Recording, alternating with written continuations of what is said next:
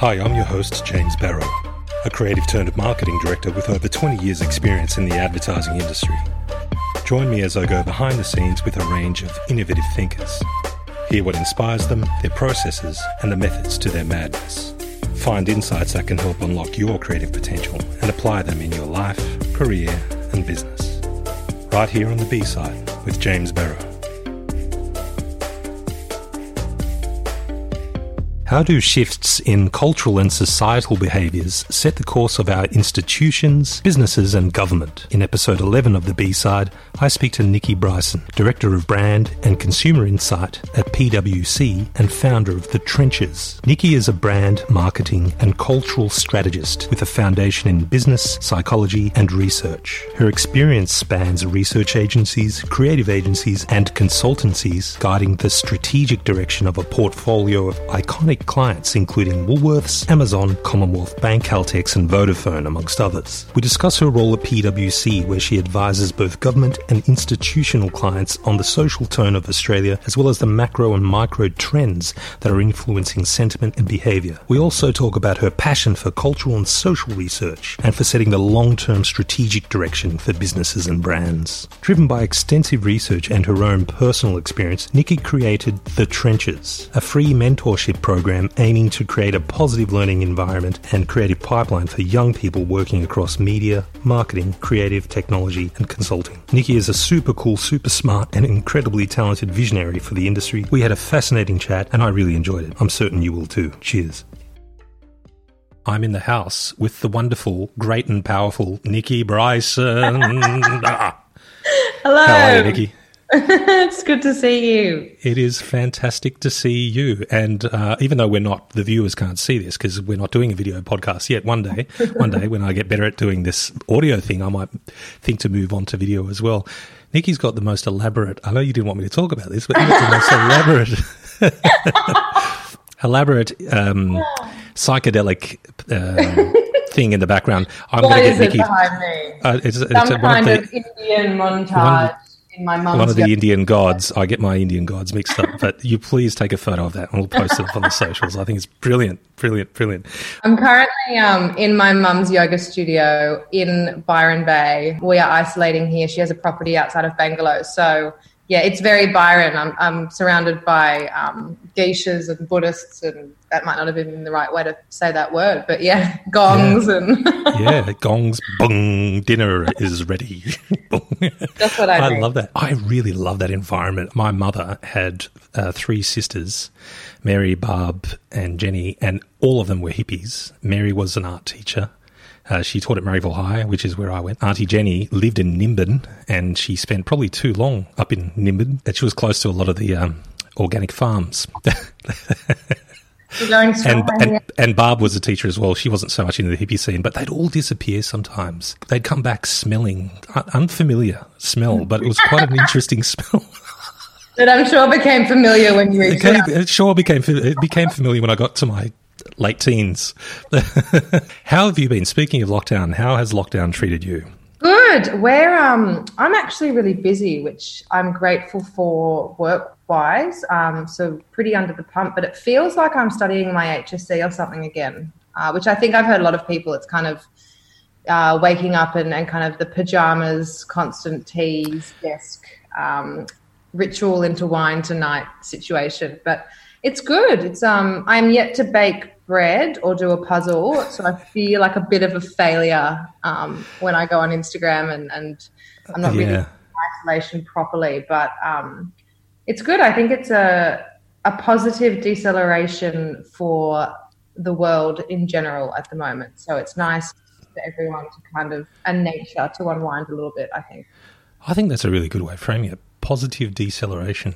I haven't baked bread yet, but what I really have enjoyed is just being able to spend more time with family and um, being yes, more 100%. Pre- present and, and, and doing stuff like this as well. Like I just really like speaking to people, you know. Yeah. And it's funny that it sort of takes some of these global shifts to be able to um, reframe and refocus, you know, the things that, that matter, you know, having conversations and Yeah, it's beautiful like that. Like I've read this somewhere, like nature shoved us all inside so that we would, you know, pay our price for destroying everything for a couple of months. Environment's flourishing and people are walking down the street, you know, hand in hand and um, sitting on their stoops and their porches reading and doing puzzles. It's actually like, um, whilst it's a very hard time for some people, there is a lot of beauty that can come out of this. And a really important moment um, in the a lot of stuff that we're doing or looking at around how you positively stop and shift because there's a lot of things that as a society and a business and economy um, we probably needed to shift out of anyway so hmm. hopefully there's a lot of good that will come from this but um, it is a weird moment in time for sure it sure surely is for most people I, like i know i haven't experienced anything like this and probably we probably won't experience anything like this in or hopefully not uh, yeah. again in our lifetimes. For the listeners who don't have the pleasure of knowing Nicky Bryson, Nicky, can you please tell us about who you are, where you're from, give us a bit of an insight into your background? Hmm, I'll chunk it down linearly. So I think it kind of builds over time, as most people. So I was a distracted uni student who loved business and economics, but aspired to be a psychologist um, I realized, I think, quite quickly that I didn't have maybe the calm demeanor or attention span for that career. um, so I kind of dwelled for a while and went corporate, and um, it took me a while to get across what was, uh, I guess, a planner, um, and the fact that there was this job that was strategic planning that was literally the combination of psychology and business. Um, and I think that's quite ironic actually because um, my dad's a planner and it took me a while to realize, I guess, as most kids, what he actually did at work. Um, I knew he worked in advertising and I knew he created ads and, you know, went to his work a lot just to drink Coke and play pool. But I didn't actually know this, this job called planning.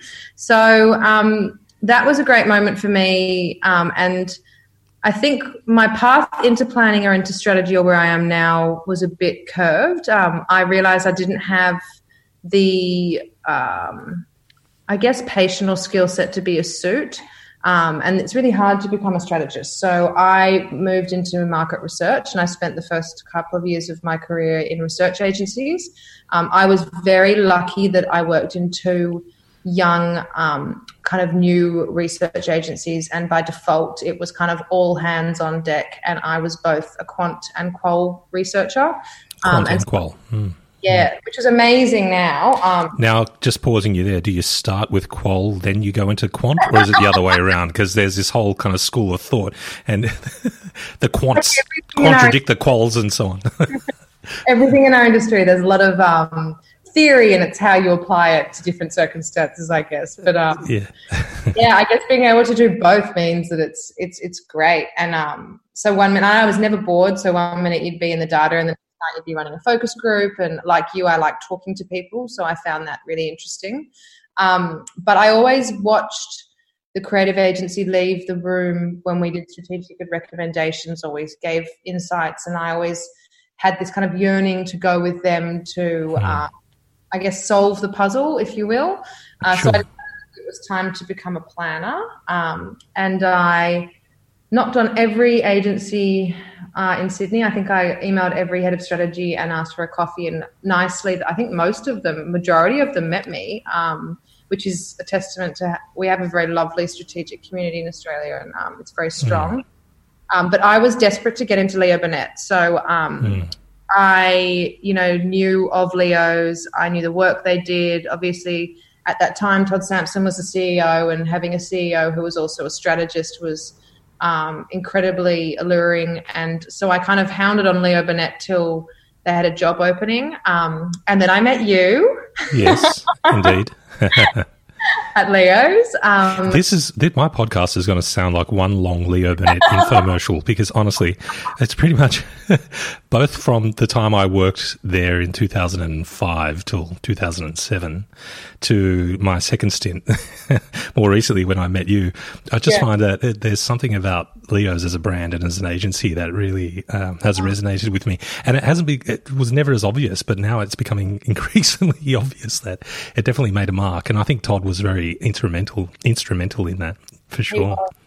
It's so funny. It is that there is a Leo's family and a Leo's person. And, um, I guess when I walked into that agency, I just knew I was home. I was hmm. like, I was just, my eyes were opened. I loved everything about it. I loved the work, the people, the creativity, the music, the t-shirts, the everything. I just felt, I just felt finally at home and that all hmm. the puzzles fit. But yeah, there is a Leo's thing. It's still hmm. um, that period where we all worked there. It's still kind of transcends yeah. agencies and, and um, is very much seeing, culture. Seeing Susie out the front as well. Isn't that amazing? She's just, um, she celebrated her, what was it, the 40th year or something? At, She's 37 years, yeah, or something. Very, it, it was crazy. I can tell you my first memory of Leo's. Let's let's make this a Leo's infomercial. Bugger. Really, this is your life, James. You're just this is no, no. It's all about you. But I just want to tell you this one. My first memory was I walked into the office. Susie's sitting there. She says, "Have an apple." and I see this beautiful bowl of red apples sitting at the reception desk and a nice little book, which was like the little Leo Burnett's 100 Leos yeah. quotes, you know. And i am eating this apple and I'm reading all these quotes from Leo Burnett. And I said, this is just amazing. It was such a visceral experience because it just touched me. It really was. It was like the first advertising agency I think I really, really, really, really wanted to work for. Anyway, but yeah. so anyway, go on. We'll leave it there. Sorry, Leos. I've got to cut this no, infomercial short. Um, and then I guess um, I spent a couple of years in agencies, so M&C, and then recently TBWA. And I just I love creative advertising. I love I kind of am traditionally, I guess, a brand planner, if you will. Um, so always gravitated towards the bigger agencies or the kind of more brand led places. Um, and now I am a consultant technically. So I'm a director at PwC in our CMO advisory. Um, I kind of specialize in brand strategy still there, but also um, consumer and social insights. So I think a lot of people know that I um, am passionate about brand strategy. Um, sorry about that. I'm passionate about brand strategy and you know love it, but I also um, I guess what's really nice now is I'm bringing the research part of the foundations of my career back into how I kind of want to do things now and in the future. So um, a big part of my role is kind of social commentary and cultural commentary, and I am deeply passionate about, which is kind of where I guess we started. Um, like macro social society and um, cultural codes and kind of unpacking the economic lens and the political lens, but then how that changes behavior. Uh, yeah. And so I've been working on a theory at PwC for about six months now on um, you know, is Australia moving into another social revolution um, based off the 70s? And I've been, um, I, you know, tested that at Pause Fest this year, and um, I've been working on that with Russell Howcroft, who's the partner in um, yeah, yeah. And, and, we're actually hopefully writing a book. Um, so hopefully this time next year, I'm also an author. But um, fantastic. Requires my more self isolation from me. Um, that doesn't surprise me in the slightest. Hopefully by next year, I'm like, why haven't you written one already? seriously, if anyone was going to do it or is destined to do it, it would be you. Like, honest to God, really, it's going to happen. It's already there. Time is just in the way. That's I need to call you every day. You need to like do my motivational talk in the morning. Just remember this: like time. I'm like time is a construct. No, but it's just time. Time's in the way, right? That's it. Nothing's yeah. stopping you. Yeah. Yeah. yeah, that was. That's really amazing. Really cool. Can I? Is there a working title for the book yet? Or? Um, well, actually, we've just called it now um, Australia's Second Social Revolution. We are working on the title now because it's actually really interesting. We've been working on enduring long term social thinking and change, but COVID has almost crystallized or fast tracked the impacts of that. Yeah. Um, so it's adapting as we speak. But I guess what I find really interesting is a lot of the I guess we're not short of a trend report right now or a point of view on the, the short term impacts of COVID or not or necessarily. Um, there's great thinking out there around like the second to third year economic impacts. But what I guess we're trying to do is go back two decades or even three decades and kind of map how Australia got here. Um, yeah. And I think that's a lens that we want to bring to the conversation, um, which we might release earlier. I, I, probably, yeah, would love to talk about that earlier. I, I, would love to have you back on and talk about that because it's something I'm quite interested in as well. And I've always wondered, you know, when you do your campaign dashboard and you've got, you're tracking engagements and leads and so on. And mm. I've always wanted to overlay some of the other longer term and macro trends as well, like brand yeah. health, because we do that every six months. And then more media mentions, and then the macro things that may have influenced spikes in media mentions or whatever else. And I've always wanted to, to layer all of that yeah. data on top of each other to see how one influences the other. Yeah. And is that what you're sort of talking about? Not, not. I'm talking in very visual, graphic, naive terms, but no, no, that- it's interesting. We do. We are working on a brand dashboard that um, takes into account different parts of, I guess, the PwC frame of thinking. So obviously economics and um, you know asset valuation and things. What we do also, I guess, what I do is brands. We often, you as you know, brands are built in culture, but um, Australia's been struggling, I guess, with a sense of identity for quite a while. Um, I guess if there's one thing we can all agree on is we don't really know what it means to be Australian in a modern or contemporary context. So we're kind of unpacking that um, which has a myriad of business implications, both in you know creating culturally relevant brands or employer brands or marketing strategies, down to niche behavior change and mapping mm. how it goes down into categories or verticals, even into things like how therefore you can forecast uh, how categories might blur um, and future kind of merger and acquisition strategy opportunities. So, yeah, there's a myriad of, of applications for it, but I guess it's early days for us. Where I mean, I've been there now back for about, I think, eight months. So, um, it's something we're really passionate about, but I guess something that I probably haven't a lot of people might not know right now yet. Well, yeah, yeah. Culturally relevant brands is a really interesting one to pick up on. And I feel culturally relevant comes back to purpose quite strongly. And I think Australia really needs to figure out what its purpose is. Uh, I think broadly speaking, and with our current government, not to get political, because, you know, I, I don't wear blue or red war paint, and I think we need both both wings to fly, both left and right wings to fly. Um, so I won't get political, but I will say I don't think any for a long time. I don't think our politicians have really understood or driven home or articulated what it is that we stand for as a nation. And you look at nations like New Zealand, the words that come to mind, you think progressive, punching above their weight, you think mm-hmm. empathetic, and there's probably a few other words, but you could sort of start to pack, yes. to bring together a certain package of traits that define the, the cultural brand of New Zealand. I think to your point around Australia, what is it we stand for? And I think for a long time we've we've we've rested on our laurels. We've dug shit out of the middle. We've flogged off a whole bunch of sheep, and we've sat with this archaic, bronzed Aussie Paul Hogan like figure yep. that is very patriarchal that yes. is so at odds with the way most Australians live their lives. You've literally just described the lucky country as Donald Horne wrote it, which is um, often misused as um, a positive, but was actually intended to be a critique on Australia and being lucky by default from laziness of natural resources and um, some of the kind of things you pointed to. I think what's really interesting is um, also what we're looking at is how do you modernize our values? So a lot of our values are very blokey and um, potentially white. And um, we have been on repeat with cultural conversations or stuck on lots of cultural conversations around obviously freedom and recognizing elders and Indigenous um, people. And we've been in this, we call it like a constipation, which is by default of having what 29 plus periods of economic prosperity, we don't want to move forward because mm. we're in fear of um, that crumbling.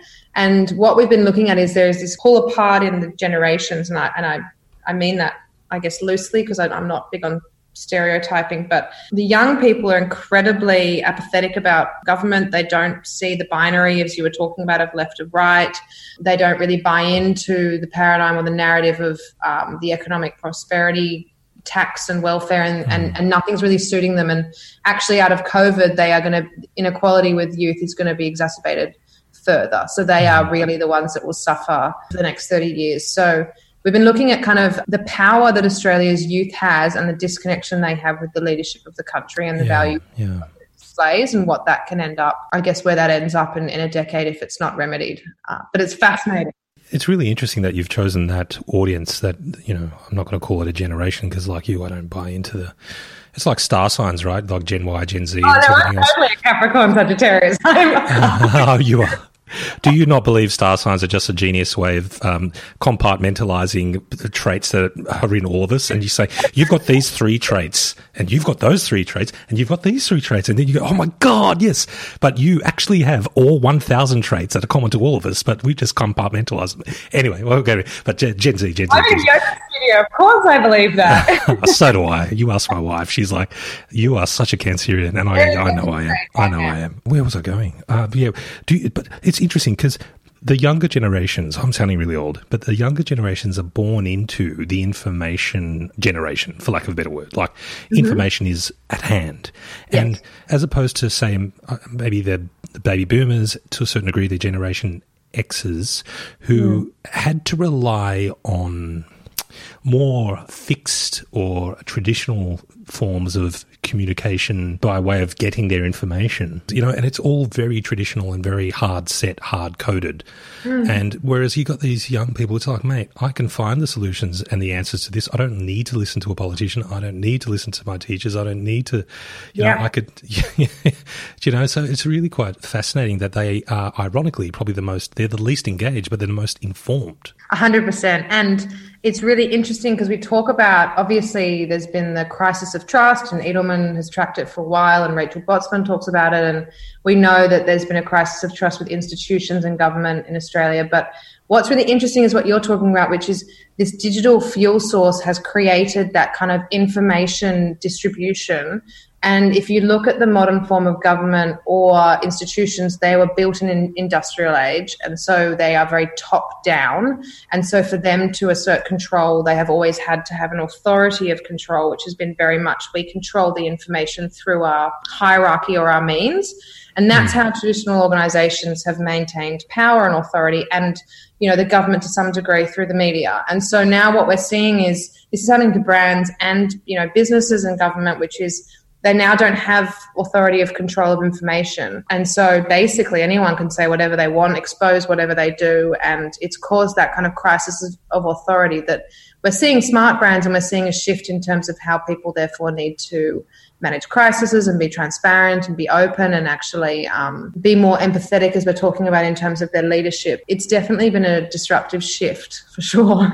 Do you think the better brands, and again, this is one of my favorite topics, are becoming more market oriented. Um, because I would say another traditional trait of the way things were done, and, and probably to be fair, have shifted somewhat over the last decade or so, it was a very sales based, top down, not to go into Keynesian or Reaganomics or anything like that, but it was very much sales focused. We've got products to sell and we need, to, you know, whereas now it feels like we've got markets to understand. We need to build products and services that suit their needs, wants, and desires. It feels closer to where we're at now, where it's what is it that people want? How can we develop brands and products that suit their needs? And if understanding is mm. the basis for that, then I think that's great. I think that's great. You know, and that's marketing, right? That's yeah. I think it's understanding and respecting. I think what you're saying is so interesting because um, I guess back then you had certain media channels and you could control the narrative, right? So if you go back to when you were saying you'd all sit around the TV, Sunday night was you know new ad night, and the whole family. Mm. The TV and watch the new 30 to 60 second ads that you would then hum at work the next day or sing the jingle mm. at school. And it was incredibly powerful. And, you know, you'd have your catalog and you've had your certain media, you know, media was much simpler and you had your sales moments. Now mm. it's distributed. And so, therefore, the role of brand in that sense is um, critical to be um, consistent because oh, and picking up sorry to interrupt you but picking up on that point as well because people had such trust in authority organizations and everything else yeah. you know we, we weren't such cynics were we you know like if you're advertising a product on telly oh my goodness it's like a public service announcement i really need to get whiter whites with tide you know we were a captive audience, and the trust mark was the brand. So it was the yeah, yeah. Mark on the packaging was literal trust. Um, so basically, what we look at a lot is actually inside out branding. So how do you build the brand from the business? Because then it not only do the employees buy into it first or um, demonstrate it and are engaged by it, but then across every touch point that your brand has, it's consistent or at least um, applied to that in the environment that it needs to. And so instead of looking at brand from particularly maybe just an advertising lens, you need to look at it across the entire business because everything is a brand opportunity or moment. And I guess that trust gap is when there's hypocrisy. So it's how you approach brand in a kind of more holistic business sense, I think is is how we try to remedy that. You started in the advertising industry, wanting to work in the advertising industry. Now you've gone to the dark side the dark side. what what is it like? I've I've wondered. Like, is it really the dark side? What what are the differences? are, is there like a Darth Vader guy that comes around and the music? Dun, dun, dun, dun, dun, dun, is it, it's not really like that, I know. So, what what are the differences between the ad world and why is the ad world freaking out, or at least they were freaking out about five years ago? Um, no, I think it's um, similar skill sets, different applications. I would say. Mm. Um, so, I guess going back to what I was talking about from a brand point of view, uh, the way we approach brand strategy is um, going into the business and kind of looking at it holistically and building it from the mm-hmm. inside mm. out, as opposed to brand being a communication strategy or a touch mm-hmm. point. Mm. Um, we do work heavily with agencies. So um, I briefed a creative agency last week on a business that I'm yeah. working with, um, yeah. working heavily on, you know, their role in writing the creative strategy mm. around that to life. Would, would, I be would I be right in saying that I think the the consultancies they have a, a broader view of the business as opposed to marketing itself. I'm not inventing the business objectives. I'm coming in halfway through and I'm looking at the you know the SDP and the tactics that will mm. allow us to achieve those business objectives right from a marketing standpoint. So where we add value need to be very clear on how and where we 100%. add value as industries. And I think what we did do for some time in the advertising industry at least, they went quite vague, broad. You know, if I go to a dentist, you fix my teeth. Yeah. um, do you know what I mean? I don't want him to start talking about psychology, and she does that as well. She she needs to be a psychologist. She needs to be a psychiatrist, really, to calm me down. That's probably where she really makes her money in the, this, calming my nerves. You know, it's not so much drilling my teeth, but I go to the dentist. You know? Yeah delineation between an ad agency and any corporate office is becoming more blurred anyway when we're talking about people coming together, collaborating, critical thinking, 100%. problem solving in creative ways. Yeah, yeah, it's it's the, the models have shifted everywhere. We've talked a lot about what people may or may not know about you in terms of what's on the record. What are some of the things that uh, aren't on the record? Um, I'm part Maori. Um, my godfather is Alf Stewart from Home and Away. Oh, really? so like, what Alf, is my go tos? Wow, um, Alf, Alf, Alf Stewart from Home and Away. Really? Yeah, that gets a good. Um, Get the flaming heck out of the boat shed or whatever, Alf Stewart. The whole like um, meet and greet workshop exercise. Um, yeah, you can't tell me he's half Maori. No. um, Do you go back to New Zealand often? Do you get in yeah. touch with your whānau? Um, is that how you pronounce it? I'm part Maori, so um, Maori, yeah. I'm, I'm, probably more of the Aussie, but um, oh, sure, yeah. my sister speaks it, and we have, wow. you know, a lineage there, and um, yeah. it's really when I got I got married there, and she was our celebrant and did half of it um, in Maori. Oh, that's beautiful. Yeah. Yeah, it's it's that's I guess something no one knows, but it's not a key attribute by any means. It's just no, no. beautiful culture. Um, well, I don't know, James. That's that's that man. That's really fantastic. That's really cool. Well, I'll, you've told me one. I'll tell you one. My two brothers and my sister well, they're technically my half brothers and sisters, but we don't see it that way. But they are half Samoan. Yeah. So, oh, my grand my grandmother was born in New Zealand, but she is not um, Maori. no, it's such a. Yeah. I, all of those islander nations are beautiful. So that's interesting. So, who have been the big influences in your life, or what were some of the key events, Ooh. people, or places that have shaped who you are today? I've been inspired a lot by young people, particularly people that I work with in Young Bloods on the trenches, my old team at TBWA, lots of young people that I work with now. They're just so interesting and they see the world differently. And as you said, they've grown up on algorithms and feeds and they are more inclusive and empathetic and a different curiosity and approach to, I think, some of the kind of guidance that you get top down. And so I've always been very um, influenced by them and continue to annoy them daily. or um, parts of joy or, or chat nonsense. So I love interesting young people that I've been grateful to either be part of a team with or um, teach or friends with. Then I guess on the other hand, I probably lacked, to be honest, mentors for the first part of my career. Um, I had lots of peers. I didn't really particularly have a mentor who I think completely understood me or a boss who I think um, understood me. And I think I've got two now that have been very key for me through the last three or four years. So um, I mentioned Russell Howcroft, but the other partner who I work with is Justin Paps. And I've worked with them both now for three or four years. They're very good friends. I kind of luckily found two very different people who have had long, successful careers in different ways who probably took me three or four years ago as this like lopsided ball of clay and have put scaffolding in me, to be honest.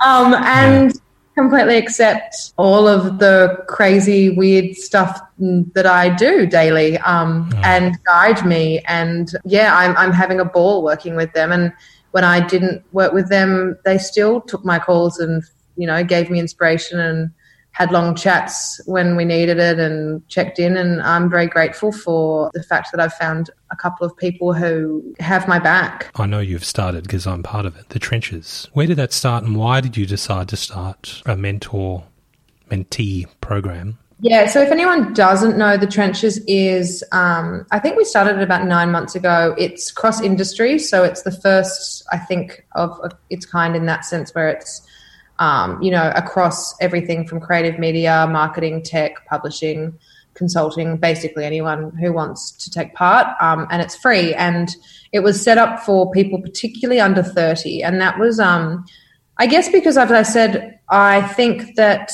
the most interesting people, whoever I come across, are people from our industry. And they enter and they are incredibly passionate and hungry and curious and warm and open and creative and weird and as you said, I think our industry's gotten tougher. Um, we've become addicted to being busy. I guess there's a sense of sink or swim still. And there's this real paradox in our industry where you feel like you're family and you feel like you bond really quickly. As you know, in agencies, you walk in the door, you go to the pub two days later, and you're best friends. And that's awesome. And you mm. bond and you swear in front of the CEO and you can walk around with no shoes on and it's great.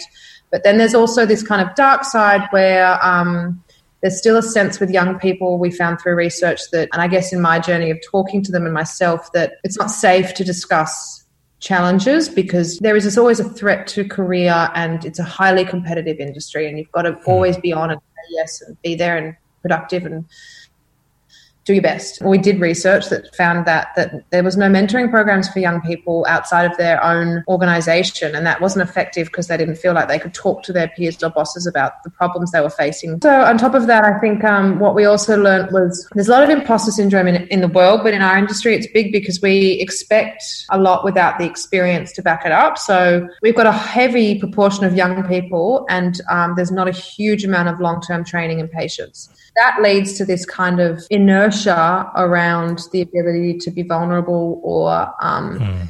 really feel like you can fail. When I took some time off to kind of rethink about my own challenges in our industry, a lot of young people and people in general came and talked to me about it. So I realized mm. that there was a challenge and I'd faced it myself. I was lucky to be part of a program called the Marketing Academy, which is a leadership program. And yeah, part of well, yeah yeah. yeah, of course. And part of that, you were allowed mentors. And um, hmm. I had the most incredible mentors. I had the most incredible females. So I had, you know, Nicole Taylor and Claire Salvetti and Katie Rigg Smith and just oh. credible people who then continued helping me after that and still talking to me. And I, it was just invaluable. Yeah. And so we, we joined with Youngblood. So um, Matt Gardner and Izzy Rigg. How did that work? Did you approach them? Did they approach yeah, you? what? guy in my team, uh, my old team at TBWA connected me with, with um, one of them and I kind of pitched the idea and they loved it. And so they jumped on board and helped mm. make it happen. You know, rounded out the idea. It needed to be real. So I didn't want to yeah, yeah. think that young people would like this. So they represented mm. point of view and we did some research and um, tested the concept. But it's been amazing. Like we, We've been overwhelmed with the support and the community we have. We've got 500 people, um, both mentors and mentees, like yourself, signed up. Incredible mentors. I'm like, oh my God, smitten by the people that we have. Yeah, um, yeah. And we have a waiting list, which uh, makes us anxious, but um, we're yeah. trying. It's, it's a a really lovely thing, and um, we hope to make more of it in the next few years. We've got big aspirations, and we've got lots of people wanting to take it global. We just need to, as you yeah. said, find the time. find the time. Time gets in the way. Time gets um, in the um, way. I know we'll get back to it, and you'll give me the links. You'll give the listeners the links. But you know, honestly, it is a fantastic initiative, and I really, I'm very honoured to be a part of it. Um, I haven't been as active, so I must apologise as I as I would be. My you, you uh, little child, she got and, and sort of, but I'm very happy to give my time, as I'm sure all the other mentors. Uh, because I think it's really important. And you're right, the industry is quite hyper competitive, and we don't have maybe the resources nor the the cultural uh, permission to be able to reach out to people and to be able to get advice. And I find I find it similar to sport or young. You know, you get these young. I'm not comparing the advertising industry, but there is a certain juniorification of the industry, rightly or wrongly. It's just at the moment I don't have an opinion on it really, I, whether it's true or not. I'm not sure, but there's a discourse around juniorification of the industry, like mm. top end really high paid people, and then the rest of floor yeah. of juniors. What I will say is, it's like football teams you, or netball teams or whatever sports swimmers or they're always quite young. And the emphasis is always on the task i.e., winning all the game they play. Not a lot of time gets put into the emotional, the mental aspects of things, which mentoring is so important. And you see them and they get into trouble, they, they do stupid things. And it's because, so I really feel like the industry should be spending as much time in the softer, more, you know, mental yeah. aspects of the game as well, which is not, it's all because it's so outputs based. It's, you know, you're only as good as your last job. That's the culture. Work hard, play hard. But it comes it at a cost, doesn't it? And there's so much happening now. Like Never Not Creative's done a lot, and hmm. um, Limited, and it's it's been a tipping. Like I think we hit that turning point where it was, um, you know, giving everyone permission to not be okay. What does a typical day look like for you over at PwC now? Similar to agencies or, or um, other consultancies where you're predominantly um, you know, working on client projects. It's just probably that our projects are often longer. We've been working on kind of two or three projects for the last three months. One's with a big retailer uh, where we're doing kind of full marketing transformation. So, um, brand strategy and marketing strategy, media, um, you know, agency business models, operations culture, going in and looking across the entire um, central marketing function and, and the business. And that's really fun because I guess it's really interesting when you can see the puzzle holistically. Um, it's great to kind of actually have success in transforming it. So we spend a lot of time at client, we spend time back and forth like agencies do, but I guess a lot of our time is kind of diving into how the client thinks and their business, um, as well as kind of then the external market and and kind of finding the strategic solutions to solve that. Is there a strategic way that PwC use. Would you be able to talk about that without giving away trade secrets? Or anything? There's not one way. We do have our frameworks, um, but I guess what makes our team and us different from maybe other what we hear or in market or, or, from other consultancies is that we are very flexible and agile with our frameworks because you have to be. Um, yeah, yeah. There is a consultant baggage perception that um, you know come in with the same framework apply the same methodology, give a PowerPoint pack, and leave. Um, and we mm. perfectly, I think, by default of all being ex agency or marketers, like to innovate with the framework and the solution. And, and PwC is very good at that as well. It's very um, sure. progressive. So, but we do have frameworks. I think the difference maybe in our brand framework is, as I said before, it's very much inside out. Um, but we'll do everything from that full brand inside out layer all the way down to you know a, a marketing tactic or a positioning um, writing briefs working with agencies. In terms of covid like brands are pivoting and, and being quite creative with how they've adapted to yeah. the circumstances that have been thrown their way and the changing consumer behaviors. I, I find that little model like i'd love to see the study on this. Quite interesting.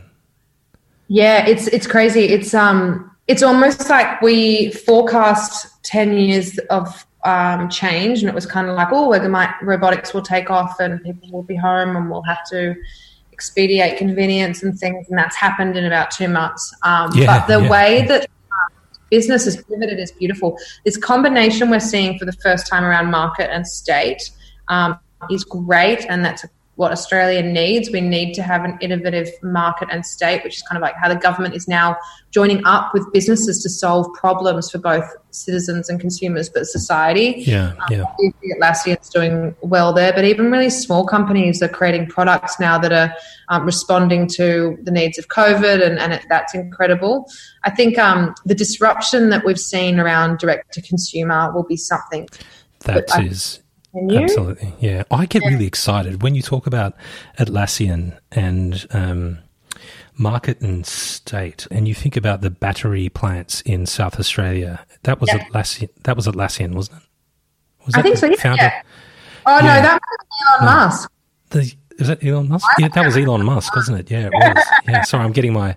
But those things really, and what has happened with COVID and and so on, those things really give me huge optimism.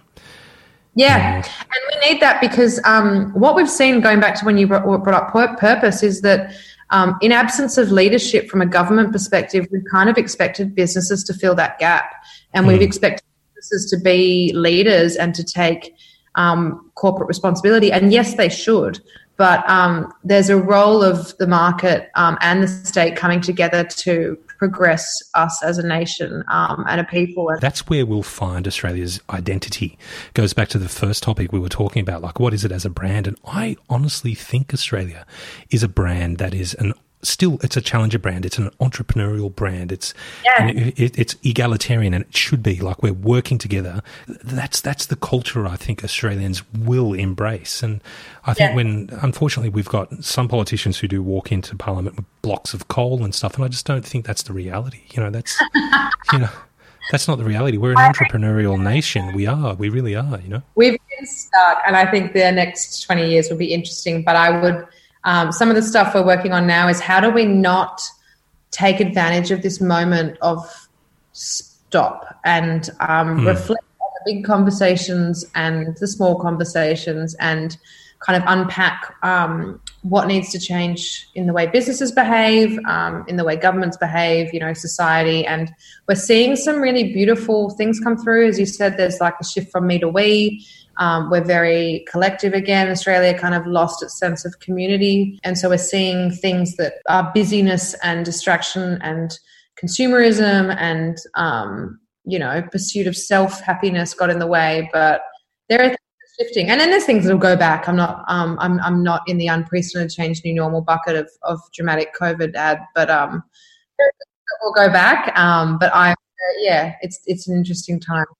I think COVID has brought about a focus on these things. I don't know if it brought brought around the cultural shift because that has probably been a slow boil for some time. But I thought it's brought us quickly into focus than we would have otherwise. So that's quite quite an interesting perspective. Yeah. I mean, we're going to see the rise of big institutions again. You're looking at the supermarkets. Look at what Coles does for the community. Look at our banks are standing up.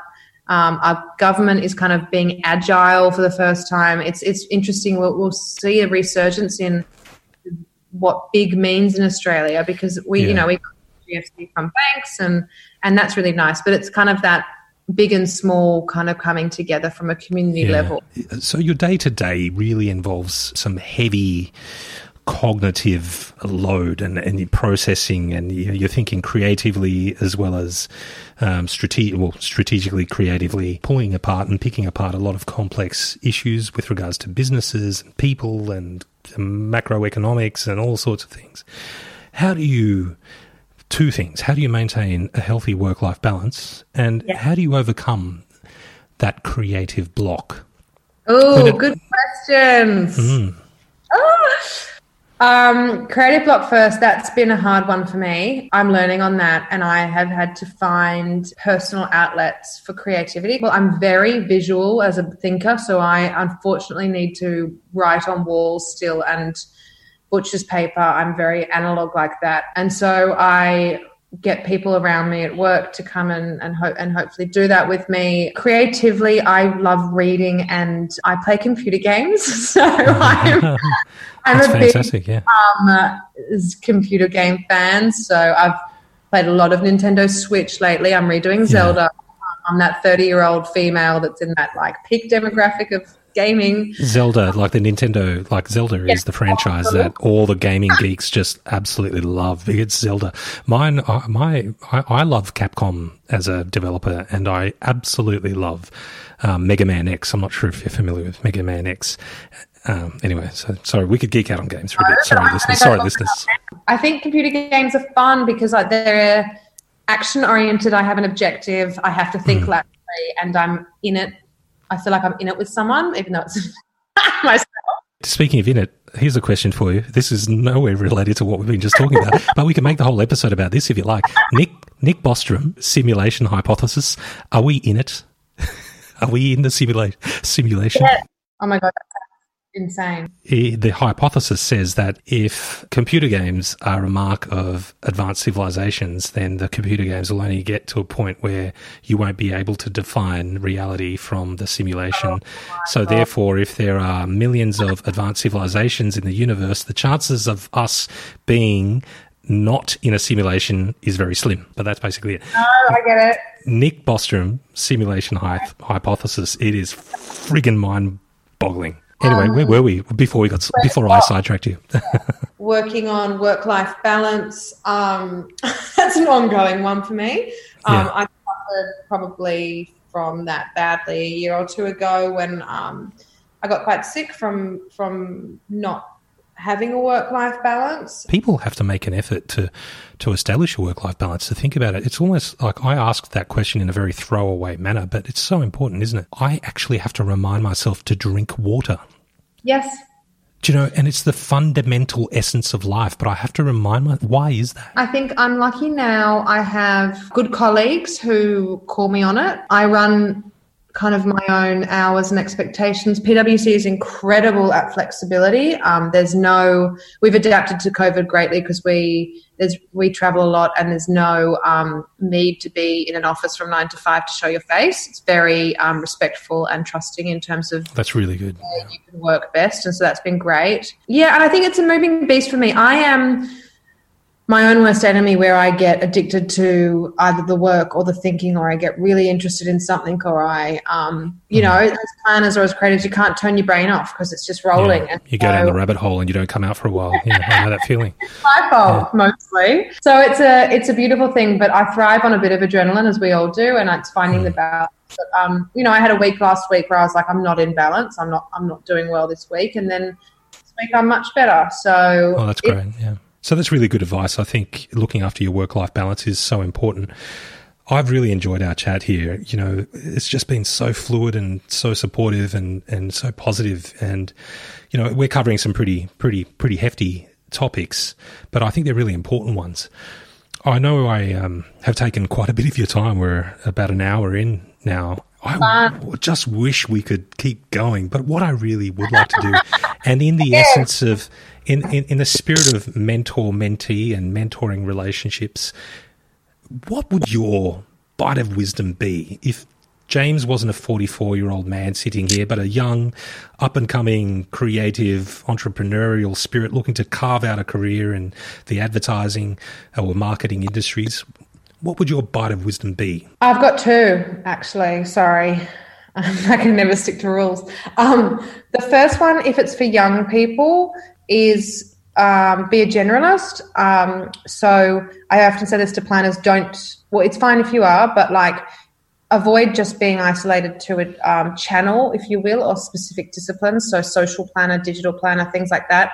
Um, learn strategy holistically, learn how businesses work across um, you know, beyond marketing, as we talked about before. Um, it doesn't mean that you have to necessarily work in a business or a corporate, but having a mindset about how things work outside of the advertising industry is critical. Um, it's one of the reasons why we started Trenches as cross industry because there's not a lot of um, time or opportunity for young people to talk to people outside of their discipline.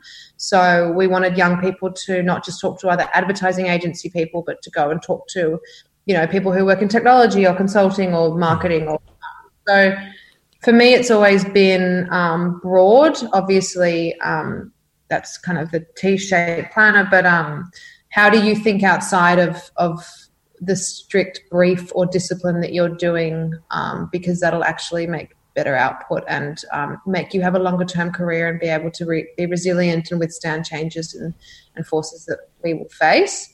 Um, the second one is probably the best piece of advice I've had. I had it recently.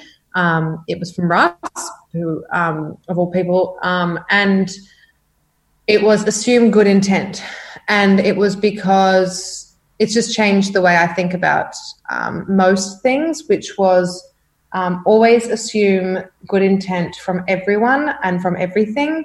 Um, we are very reactive, and I think there's like a entrenched paranoia sometimes, or you know, fear reflex or shame reflex. Mm. Um, mm. So before making a narrative or a story, be it from a client, be it from a colleague, be it from your own mind, um, just assume good intent from everything and everyone, and there it just takes. It's often the true story in the end.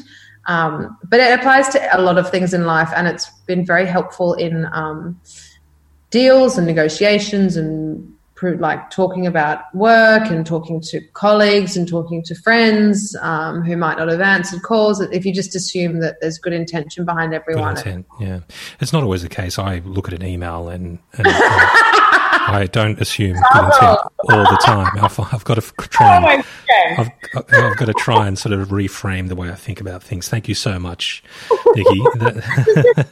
Lively, optimistic. yeah, I, I, am a glass half full sort of person, but for some reason, emails. I assume every email is out to get me. Thank you so much for your time. I really appreciate it. Oh man, this hour's just flown by. Now, where can people um, get in contact with you? Give us your details, your socials. Um, we're always looking for mentors and, men- and mentees, we would love to have you. Um, definitely email us. We'll add you to the list. We're going to shuffle people soon. It's hello at thetrenches.com.au.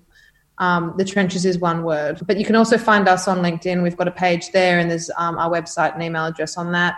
Um, but yeah, definitely, uh, if anyone's interested, please get in touch. We're looking for anyone who wants to partner, support, um, get involved. It is a very open community. Um, and yeah, we want to grow it. Fantastic.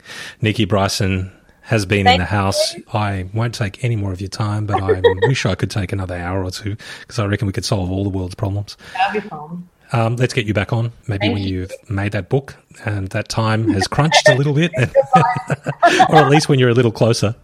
Yeah. But stay safe. What an absolute pleasure. Take care and let's chat soon. Cheers, Nicky. See ya. Bye. If you'd like to find out more about me or the B-Side podcast, please visit jamesbside.com. That's one word, jamesbside.com. And you can follow me on Instagram at B-Side Podcast. If you have any suggestions or feedback on the show, please email me at hello at jamesbside.com. And don't forget to rate, review, and subscribe. The B-Side with James Barrow is produced by me, and I really hope it's helped unlock your creative potential. Thanks for listening, and until next episode, cheers.